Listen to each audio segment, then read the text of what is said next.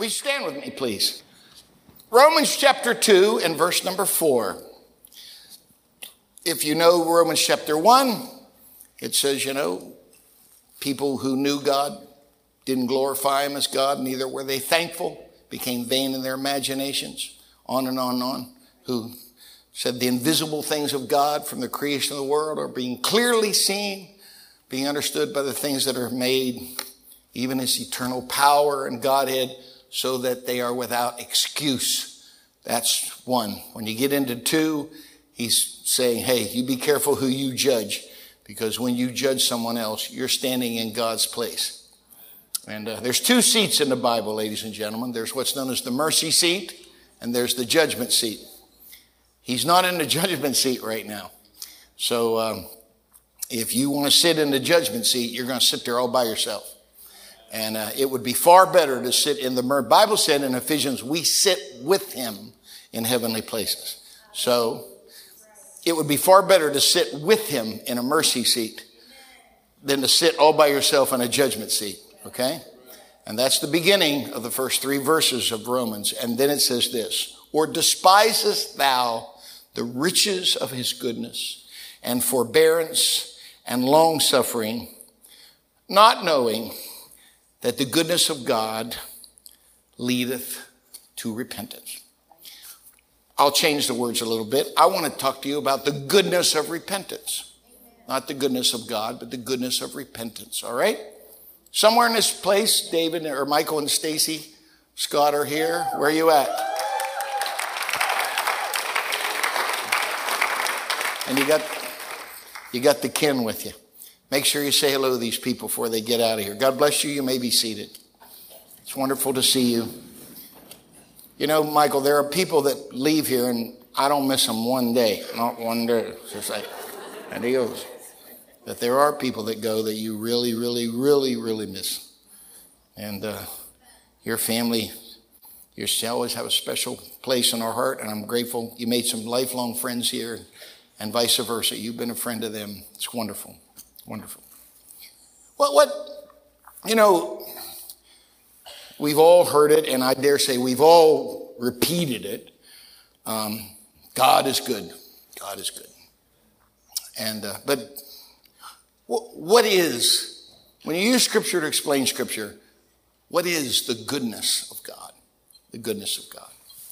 So I'll do the, follow the example of Jesus. Jesus said, in the beginning, so um, I want to go back to the beginning.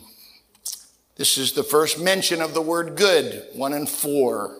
At the conclusion of the first day, God saw the light that it was good. Twice on the third day, he said it was good.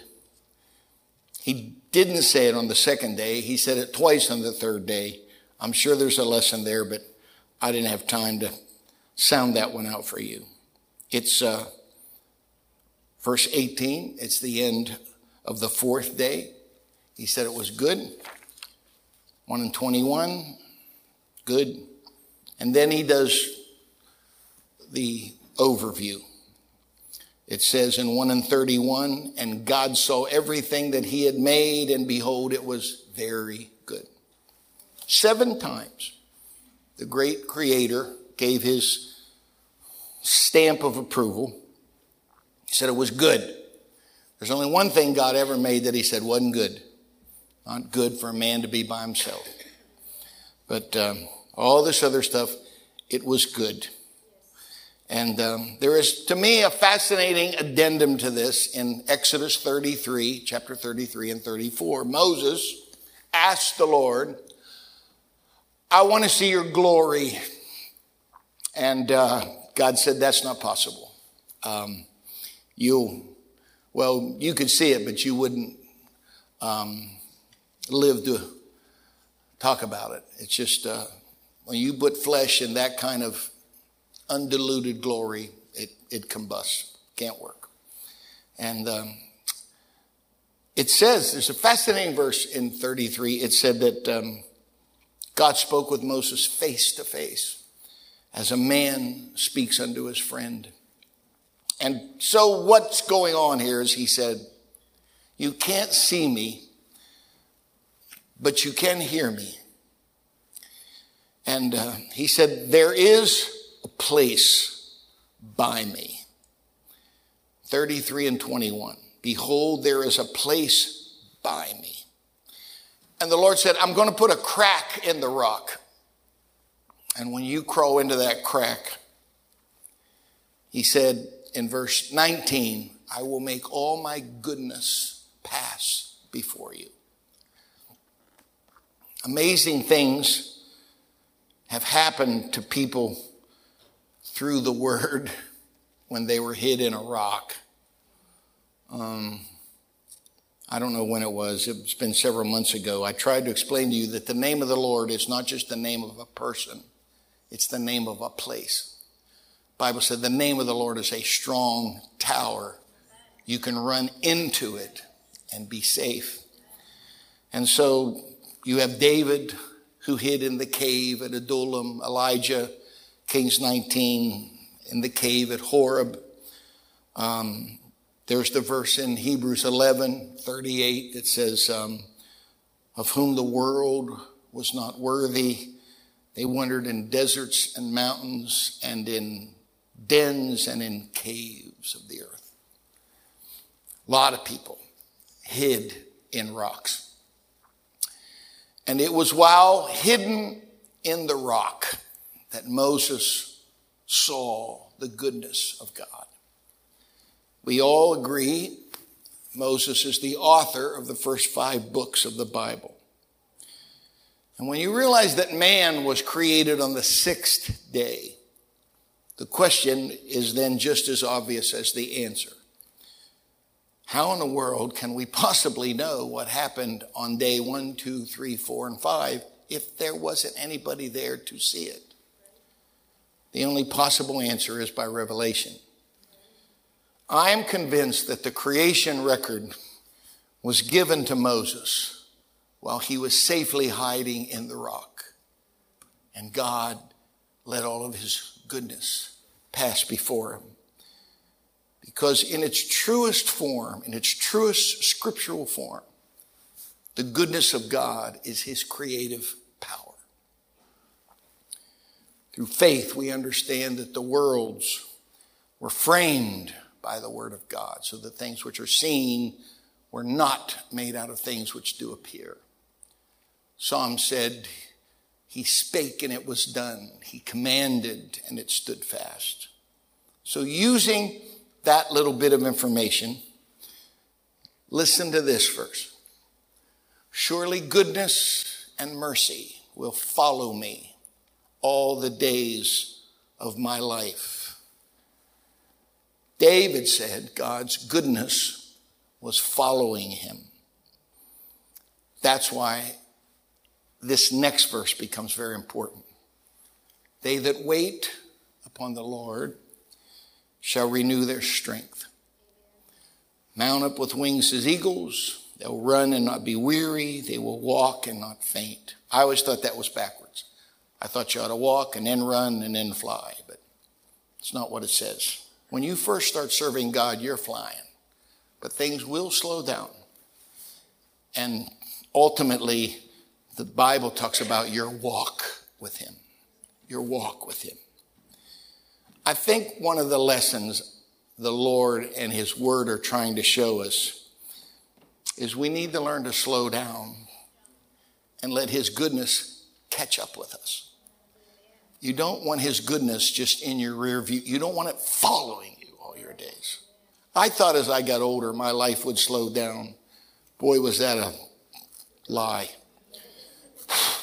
I'm running faster now than I've ever in my life. But there are times you purposely have to just stop. Stop. And let the goodness of God catch up with you and create in your life those things that we all so desperately need from time to time. Repent, it says in Acts 3, and be converted, that your sins may be blotted out, and that times of refreshing would come from the presence of the Lord. My lesson is very simple today. It's good to repent. It's good to repent. When you repent, there is a, God forgives you. Now, it's why I stayed with the King James Bible for so long. I use NIV, you know, many times you'll see that, and I use the message and amplified. But I always use them as supporting text. And one of my gripes against some of the newer translations is they, they get too, too free with the word about uh, forgiveness and, and it, it gets, you deal with the Bible, it says it's for the remission of sins, not the forgiveness of sins. But all these new translations call the forgiveness. My, my wife's family were raised in Boston two brothers, Bob and Paul Cook. One was eight, the other was nine. When they um, were kids, they were walking by the railroad track. And Bob, the older of the two, threw a switch that made the tracks. Well, at that time, they had a, people that would walk by the tracks to check this stuff. And fortunately, they, he noticed it was wrong and he threw the switch back and averted a real catastrophe um, to keep one train from hitting another. But there was a fresh snow, about two inches, and the little footprints were in the snow. So he tracked the boys to the preacher's house. It was a big scandal. They arrested Bob when he was nine.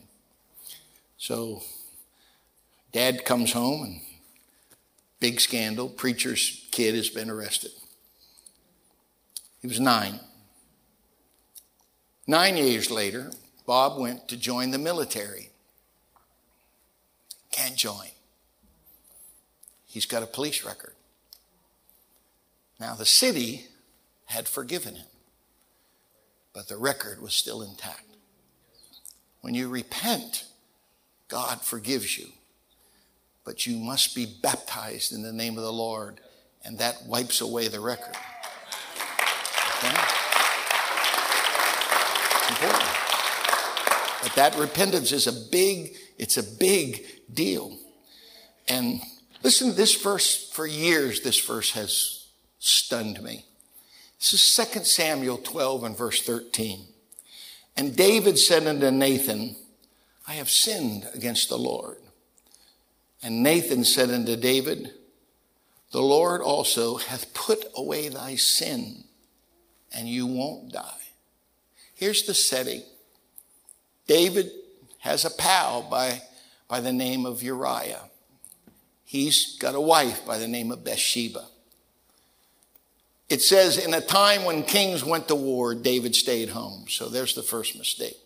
He should have been in the battle. He saw his neighbor's wife taking a bath. And one thing led to another. She's carrying David's baby. Said this was his best friend, but I don't know how you do this to your best friend. He saw to it that his best friend was killed in battle to cover up his sin. So now he's got his best friend's wife pregnant with his child. Child is born, bad bad, bad, bad things happen. But a preacher by the name of Nathan had the courage to confront a king. And he told him a story. He said, There was a rich man, had all kinds of sheep. There was a poor man, only had one sheep. A visitor came to the rich man. He crossed the fence, stole his poor neighbor's one lamb, fed it to his visitor. And the next day, rich guy still got everything he had, poor guy's got nothing. You have to go to probably Exodus 22 to understand this. In Exodus 22, there's what is known as the law of restitution. Israel was, they were, they're farmers. It's an agricultural community. So if you stole a, an oxen, an oxen was kind of like a John Deere tractor. If you stole an oxen, you couldn't just give an oxen back. You had to give five of them back. But it says if you stole a sheep, you had to give four sheep back for the one that you stole. When David hears about this rich guy that stole his neighbor's sheep, this is what he said Tell me who it is. I'll make him pay back four times. And I don't have time to give you the details, but if you study the life of David, trust me, in four specific occasions, he had to pay for his sin. All of a sudden, the preacher looks at David and said, You're the rich guy. You had everything, and you took your neighbor's wife. That took a lot of courage to confront that king. This was David's response. I've sinned against the Lord. And this was the preacher's response. The Lord has put away thy sin, and you won't die. So, how long does it take to repent? David did it in one verse. One verse. Now, I've been in churches where you got to come to the altar again and again and again and again and again and again and again. We call it tarrying. We use that word. Jesus said, Go to Jerusalem and tarry until you be endued with power from on high. The word tarry just means wait. But once the Holy Ghost was poured out, that's why when you read later in the book of Acts, this is what the preacher said Why tarry now? Arise, wash away thy sins, calling us. We don't have to tarry now. You don't have to come to the altar again. It's a, it's a change of heart. It can happen like that. Boom. David could repent in one verse. You could repent right now while I'm teaching you. It's a change of heart. And, it, and it's just when you repent, God forgives you. The Bible said if we confess our sins, He is faithful and just to forgive us our sins and to cleanse us from unrighteousness. It's good to repent. I'll tell you another thing that repentance does it keeps you humble. I was not kind to my wife on the way to church this morning. And um, Sunday morning, when I, I get up about six, and I have one thing on my mind this.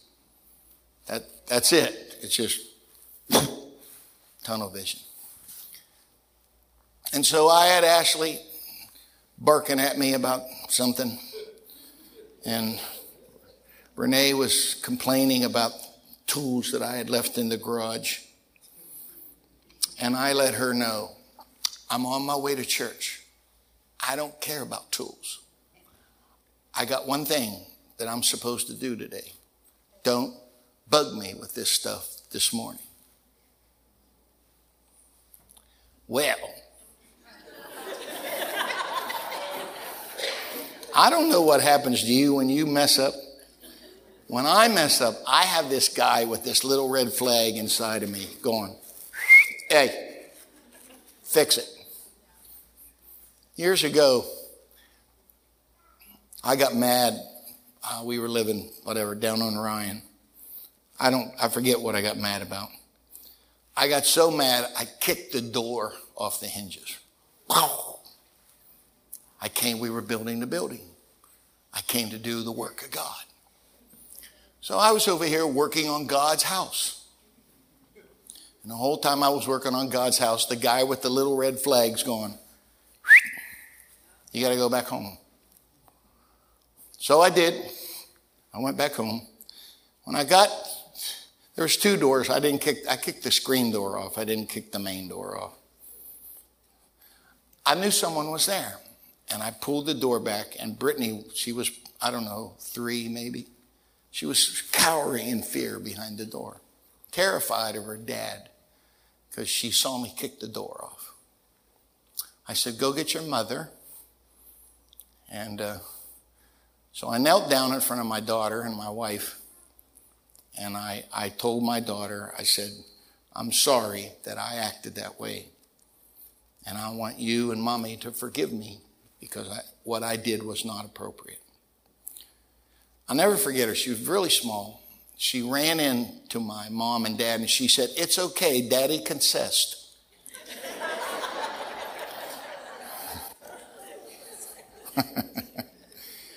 uh, when you study the abominations in Proverbs 6, there are seven abominations in Proverbs 6. The word abomination means I always hated it. I'm not going to change my mind. I'm, I'm always going to hate this. But at the top of the list, ladies and gentlemen, is a proud look. Proud look. I'll say this to you again. My job is to stay humble. His job is to promote me.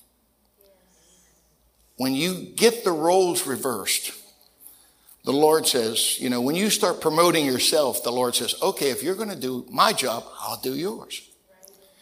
Trust me, when God humbles you, He's really effective. Bible said you fall on him, you get broken. He falls on you, really bad day. And uh, I always wonder. Here's this verse. This is James 4, verse 6. But he giveth more grace, wherefore he saith, God resisteth the proud, but he gives grace unto the humble.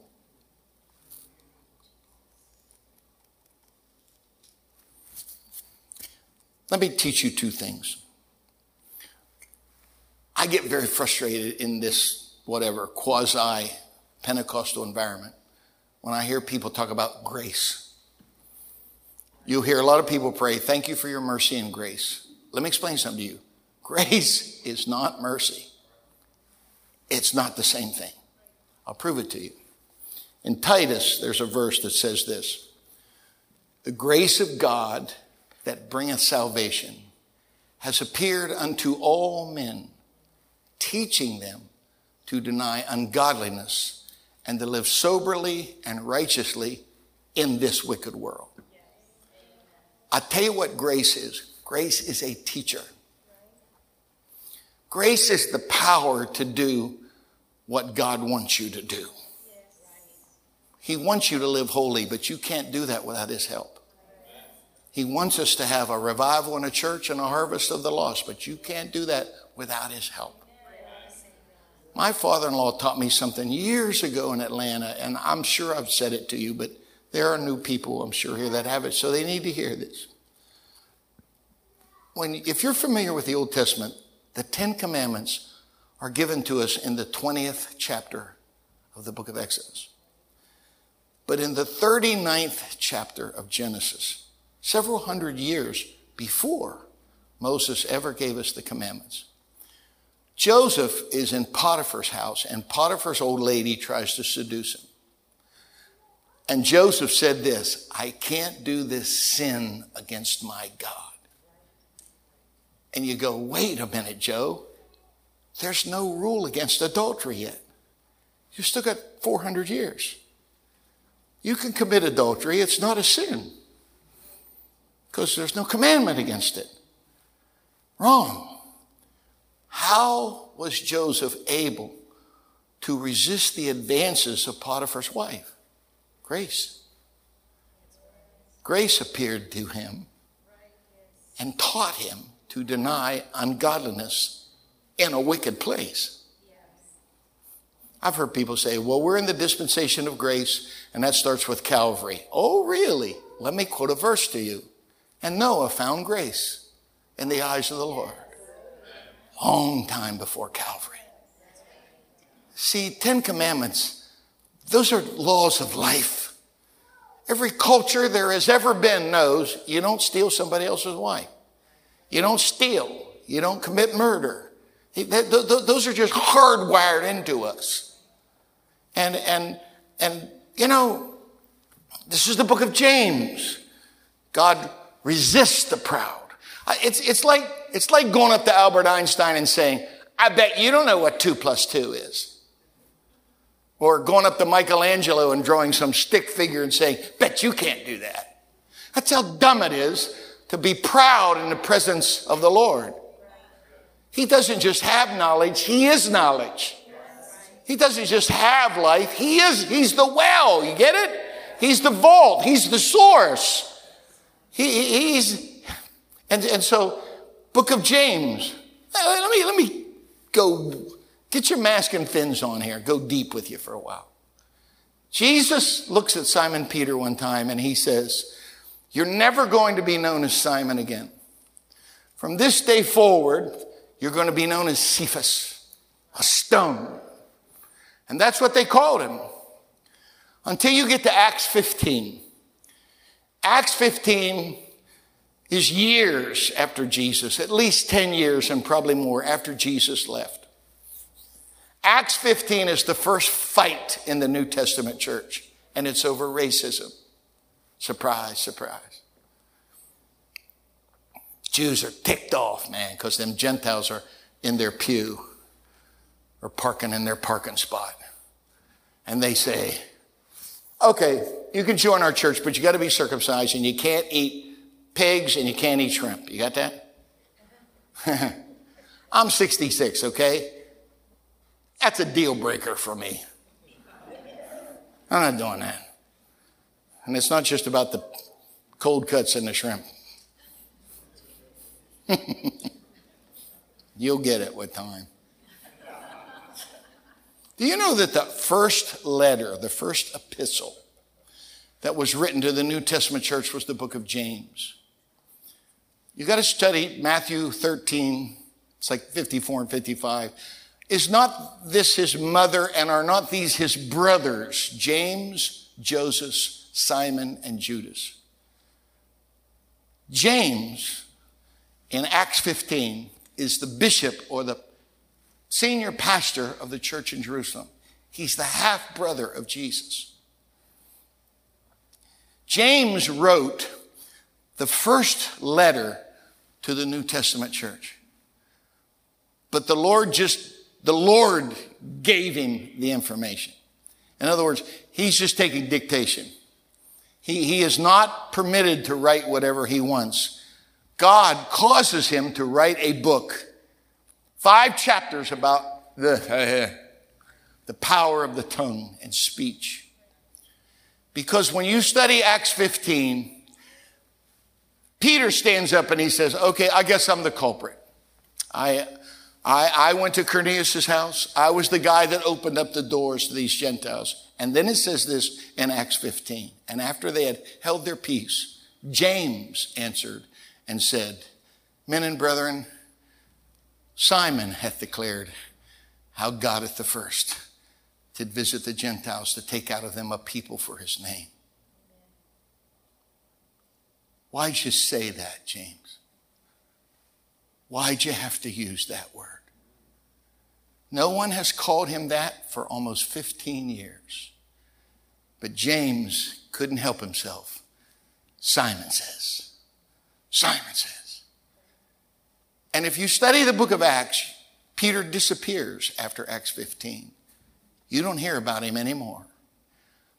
I'm wondering if the Lord didn't cause James to write a book about the power of the tongue because he quite possibly silenced one of the greatest apostles in the New Testament because he kept bringing up his forgiven past. He wouldn't let it go.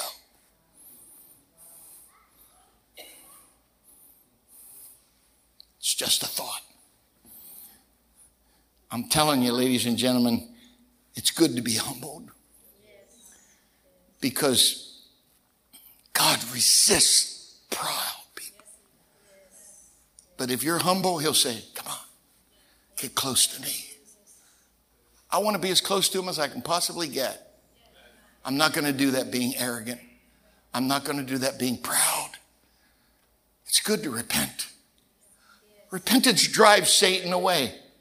Listen to the very next verse. Submit yourself to God, resist the devil, he'll flee from you. Draw nigh to God, he'll draw nigh to you. Cleanse your hands, purify your hearts, you double minded. That's repentance. You know, I, have I've taught people this for years. Satan can't read your mind. If he could read your mind, he's God. But he can see what you do and he can hear what you say. So you got to learn to trick him. I'll give you a verse. Therefore, with joy shall you draw, not drink. Therefore, with joy shall you draw water out of the well of salvation. And in that day say, Praise the Lord. That's why I've taught you don't come to prayer meeting and just get down on your knees and let prayer be nothing more than worrying on your knees. I, have seen for you people just come in, plop it. Well, he's dead now, so I can tell this story. My wife and I were in a church in somewhere between the North Pole and South Pole years ago. They would have a prayer meeting before service. The pastor would come, he would take off his shoes, put his shoes carefully to the side on holy ground now, took off his tie carefully, folded his tie, took off his jacket, made sure it, no wrinkles. And then he would lay face down the floor, and this is how it would begin. Oh, God.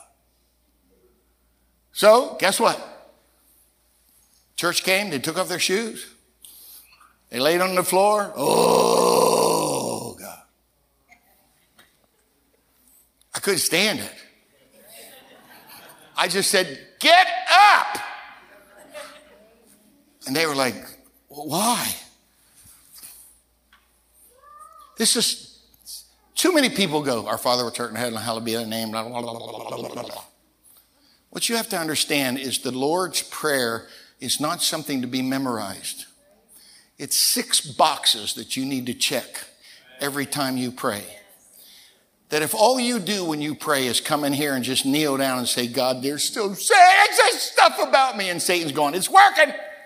Keep doing that one. You got to resist him. And the best way to resist him is through worship and repentance. It drives Satan away. If you're not careful, you're going to spill the beans. If all you do is just just talk about everything somebody, you, how do you start prayer? Our Father, which art in heaven, hallowed be thy name. Thy kingdom come, thy will be done. Begin your prayer with praise and worship. And then what do you follow with? Forgive us. Then you can get into repentance. Then you can start asking for daily bread. Then you can ask for that stuff in front of the, but you get it? And you end your prayer the same way you started. For thine is the kingdom and the power and the glory. Don't just, don't just memorize something. That's, check the boxes. Start your prayer with magnifying Him. End your prayer with magnifying Him.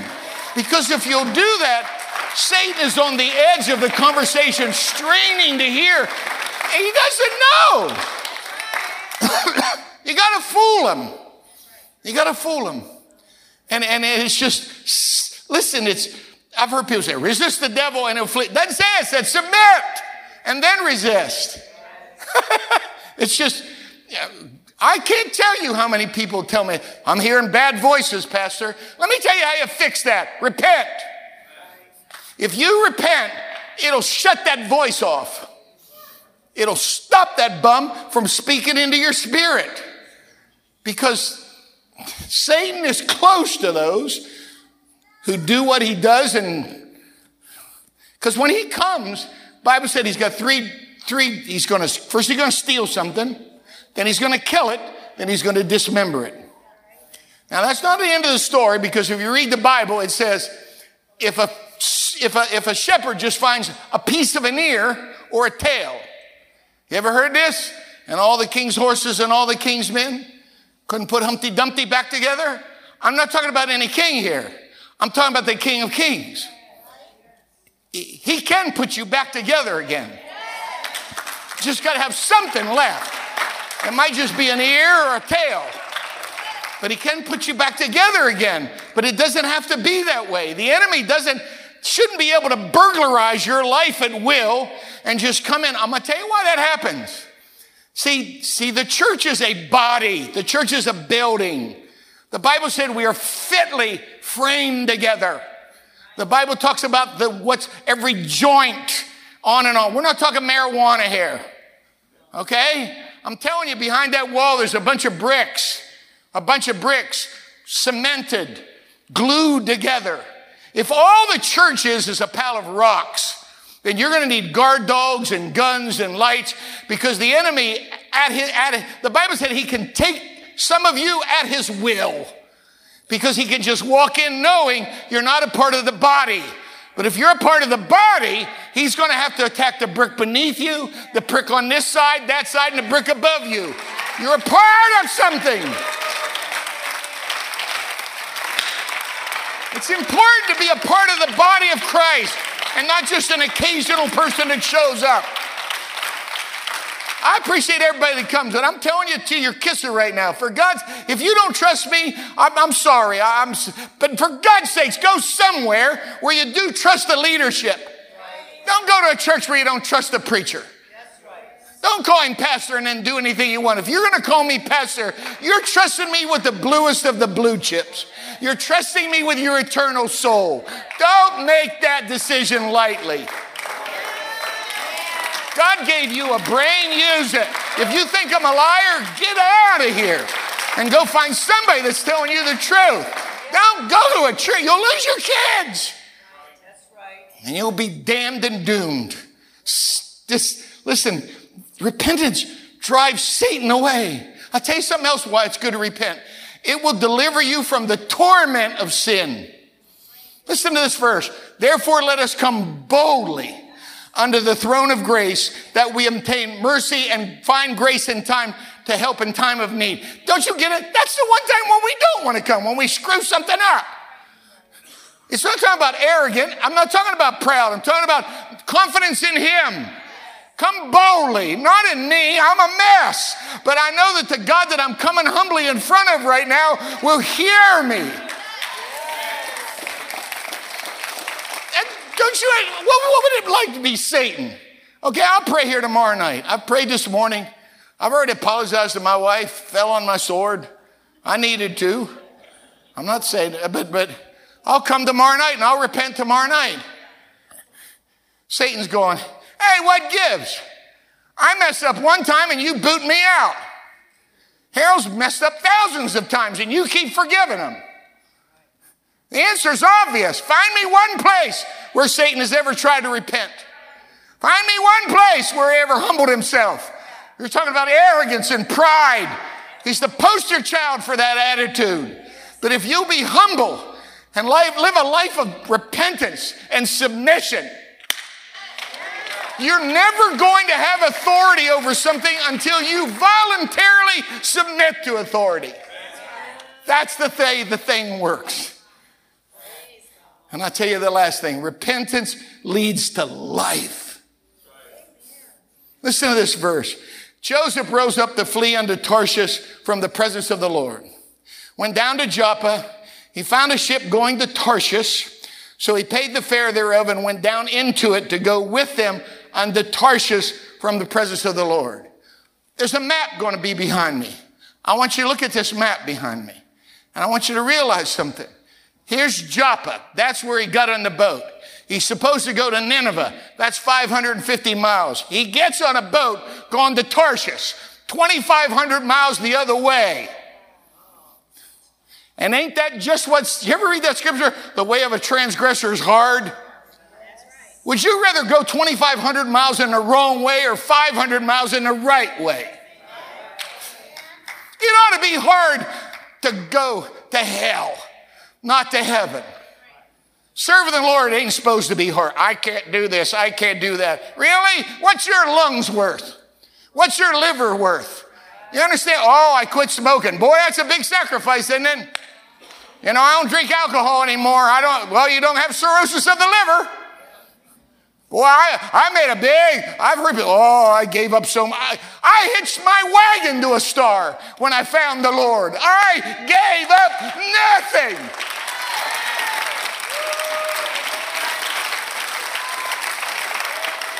Ah, so what do we ask? Come to church, the 10% tax, okay? Live a life modestly so you at least shine out and can be a witness. Bud Light ain't free. Well, it's pretty cheap right now. Saw for 550 the other day in Kroger's with a coupon. Okay, pot's coming down because we got them stupid dispensaries on every corner around here. You know as well as I do, you don't go to hell for free. Valerie Woodworth wrote me a letter years ago. The first year after she got in church, she said, here's our expenses before we got in church. So much for Jeff's Coke habit. So much for the pot I needed to be able to handle him when he came home. You know, here's our bad debts. Here are problems with the IRS. Here's the alimony payments. She said, here's our tithes. she said, you were right, Pastor. It's cheaper to go to heaven. Do the math. Do the math. Listen to me. There is a heaven and there is a hell. But if there wasn't a heaven and if there wasn't a hell, it's still a better way to live. Ah, Jesus.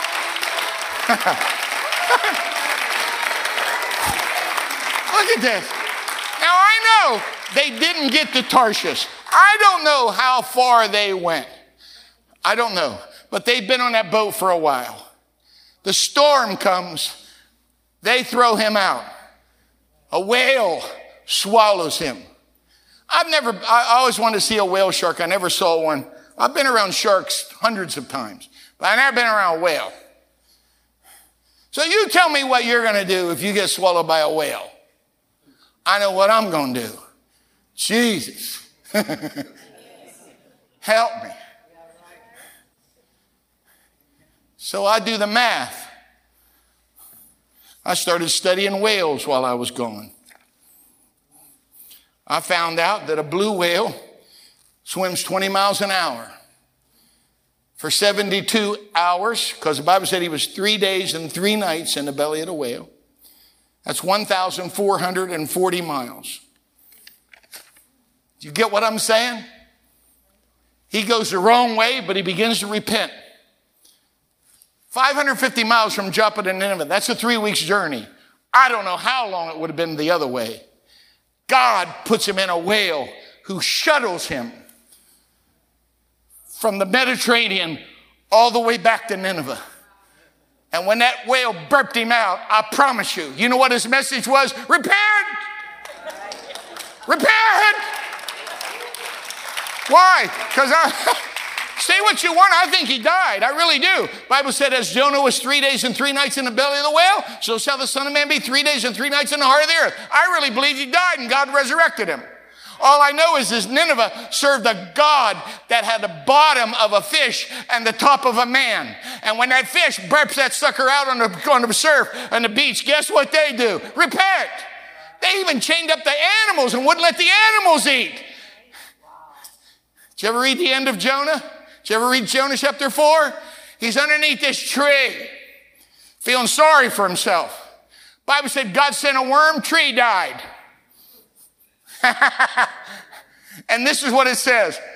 He's depressed. Why? Because if you read Jonah 4, he said, I knew, I knew if I preached repentance, you was going to forgive him. I knew you were going to do it.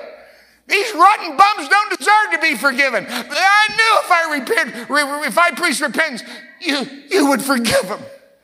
Did you ever hear Paul Harvey? He used to have the rest of the story. You know why I know this is the rest of the story?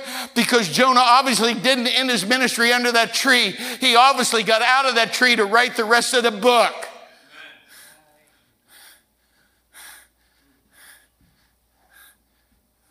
Wouldn't it be better to repent? And let God take us to where we're supposed to minister instead of running the wrong way and going through. I'm telling you, repentance brought life into that guy and life into that entire city. You have no idea who you're going to affect when you repent. You have no idea the people that are going to look at you. I think that I think he, I think the guy got, got the real Holy Ghost. I think he got the real deal this time.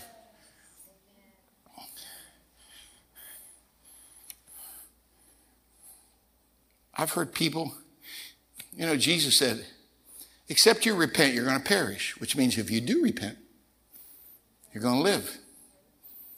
And I'll close with it. I, am I'm, I'm convinced repentance, true repentance, enables you to see things God's way. Too many people use a cop out to justify their low octane lifestyles in Isaiah 55. As high as the heavens are above the earth, so are my thoughts above your thoughts and my ways above your. My thoughts aren't your thoughts and my ways aren't your ways. Why even try? Listen to what it says in Philippians 2 and verse 5. Let this mind be in you, which was also in Christ Jesus, who being in the form of a servant, humbled himself. And because he humbled himself, he's been given a name which is above every name. And at the name of Jesus, every knee will bow and every tongue will confess. He's Lord.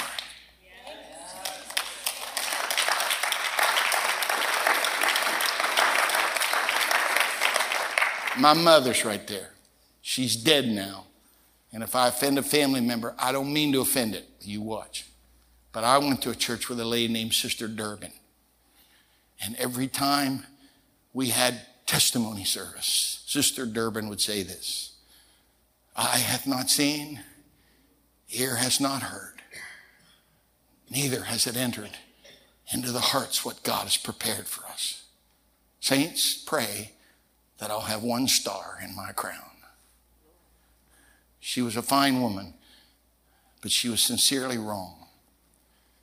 Because if you read the Bible, this is what it says Eye hath not seen, neither has ear heard, neither has it entered in the heart of man the things which God hath prepared for them that love him. But God hath revealed them unto us by his Spirit. So don't you buy into that foolishness that says, I'll never be able to see it his way. I'll never. No, no, no, no, no, no. You can have the mind of Christ. You can see it the same way that he sees it. You can,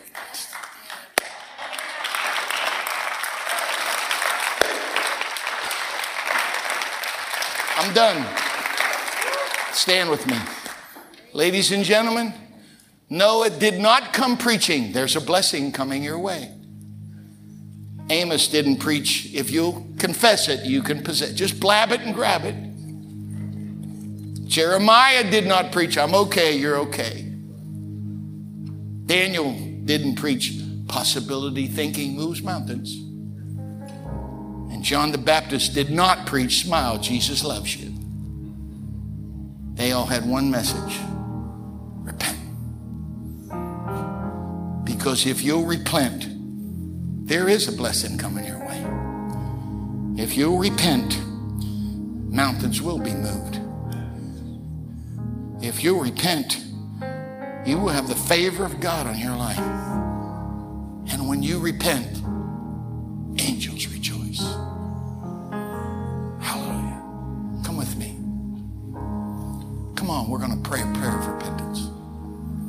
won't embarrass you, just come. If you can come, if you have to sit where you are, I understand it. Then just sit, but please don't just sit and watch.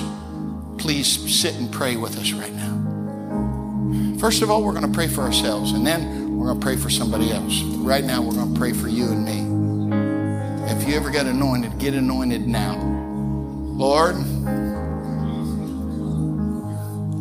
I can't do this by myself. I've tried. I really have. And all it did was make a mess of things. Your word says, not by my power, not by my might, but by your presence, by your spirit. And I'm grateful I'm still breathing right now. I'm grateful I, I got a chance, a, a season to repent.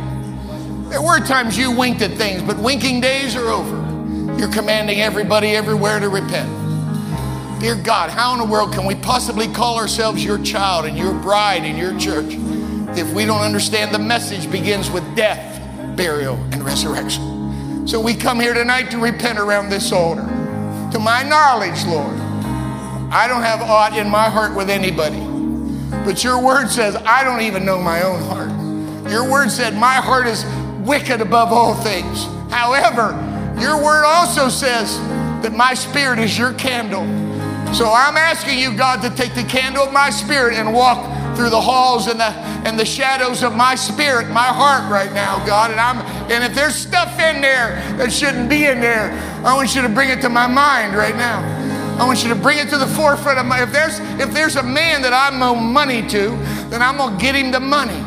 If I've stolen money from you and been cheat, you bless me and I refuse to tithe. I repent. I'll make it up, Lord. If I've got art with some woman, Lord, if I've got just jealousy in my heart or bitterness, dear God, I don't want that in my heart. I don't want that in my heart. I'm asking you, God, dear Jesus, please be merciful to me right now and merciful to this congregation. Oh, Jesus, how in the world could we ever expect you to give us your favor if the temple is filthy, if the temple's dirty. Your word says you will not live in an unclean house.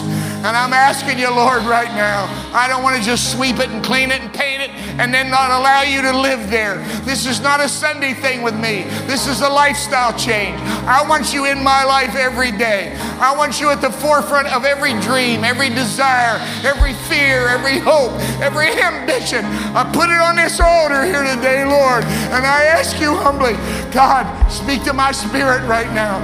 If there's something in there that shouldn't be in there, oh God, I don't want that lurking in my heart right now.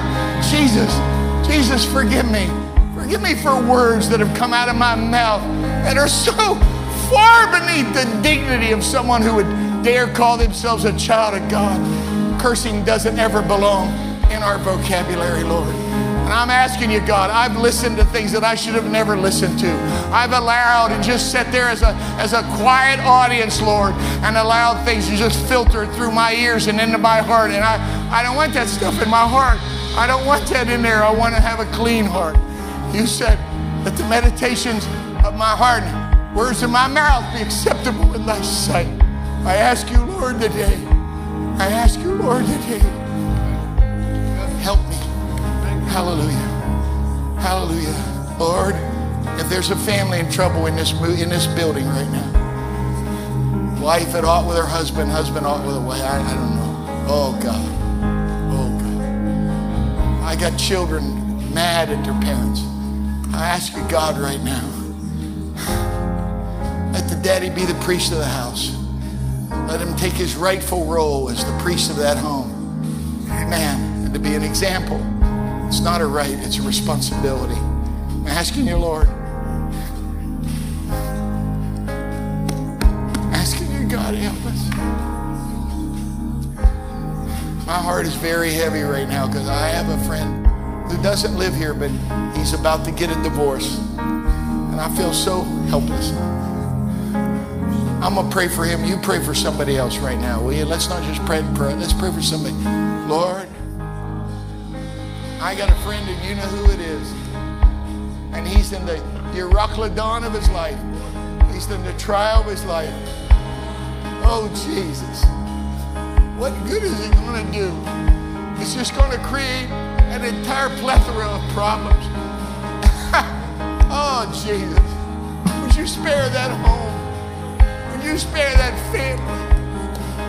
Oh, Jesus. Oh, God asking you. I don't know if they're repenting. I'll repent for them. They let a man down through a roof, and your word said, and when you saw their faith, you didn't see faith on the man in the bed. You saw faith on the faces of the people lowering. So if I got to lower somebody else in your presence, I'm fine with that. But I, I want you to see faith in my prayer right now. And, and oh, Jesus. I don't want those kids to decide what weekend they're going to spend with mommy and daddy. Oh, Jesus. I'm asking you right now. Oh, Lord. Oh, Lord. I pray for this, this city you've called us to. I thank you for faithful people in this church. I really do, Lord. These are committed people. These are not thieves. These are not stingy people. Your word said that I can give an account with joy, and I can give an account with joy of this church. I, am so proud of them, and I love them, and I'm grateful, God, for what we've done. But I ask you, Lord, again, I want a global footprint. I, I don't want it just a mark in Sterling Heights or in Michigan. I, I want something around the world. I want the effect of this church to be felt around the world.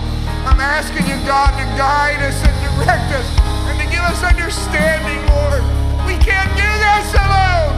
We're asking for something that's bigger than we are. Something, this is a God thing.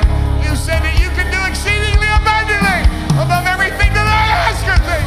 So I'm asking you for the good stuff, but I believe you can give me something better than that.